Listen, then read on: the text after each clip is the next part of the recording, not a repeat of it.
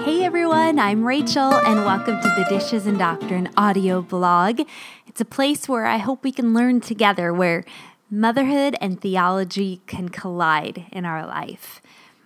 We're picking up with part four of our study in Galatians. It's been such a great time looking through some of the major themes that we find in the book of Galatians. And today's themes come from chapters four and five. And I want to start off with some honest reflection.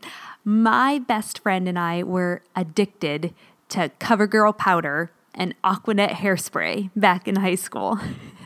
we used probably every break between classes to make sure that our noses weren't the least bit shiny and that our giant bangs hadn't started to wilt. and I realize now that the root of that addiction went deeper than just covering our teenage complexions. We wanted to look good so we would be accepted. If we could get our outsides looking perfect, maybe we could fool others to think that we were the same way on the inside. And as we start to uncover more highlights from the book of Galatians, we start to notice that this church seemed to be preoccupied with their appearance as well.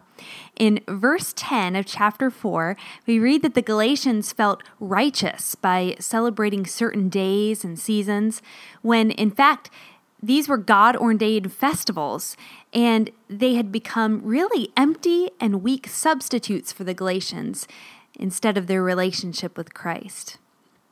At the beginning of chapter 5, we learn that the Galatians were also seeing justification in the act of circumcision. And at first, this physical sign doesn't really seem to apply to our modern lives, but when we look at it in more general terms as an outward expression to gain acceptance and approval, we realize that we all have the temptation to replace grace with more spiritual hairspray. I absolutely love verse 6. It says, For in Christ Jesus, neither circumcision nor uncircumcision has any value. The only thing that counts is faith expressing itself through love. So, is it wrong to be circumcised? No. Is it wrong to observe certain holidays and festivals?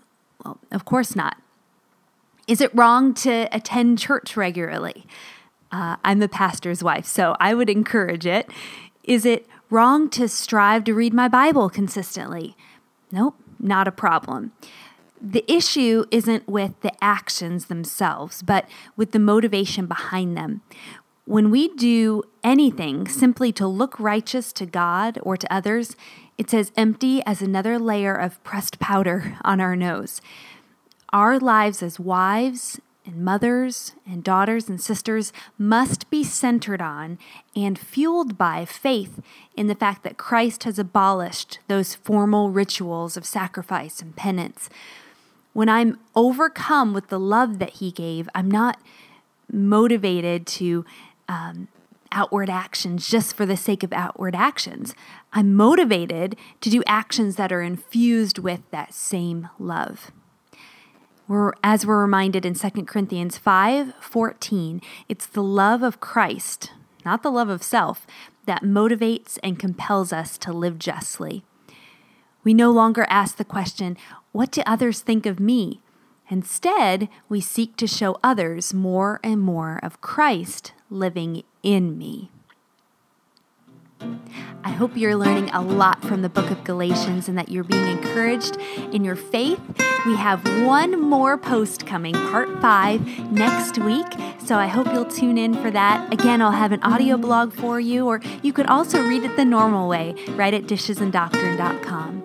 I'd love any feedback or comments you have, so leave a comment on the post or feel free to write me at rachel at dishesanddoctrine.com. I'll see you next week.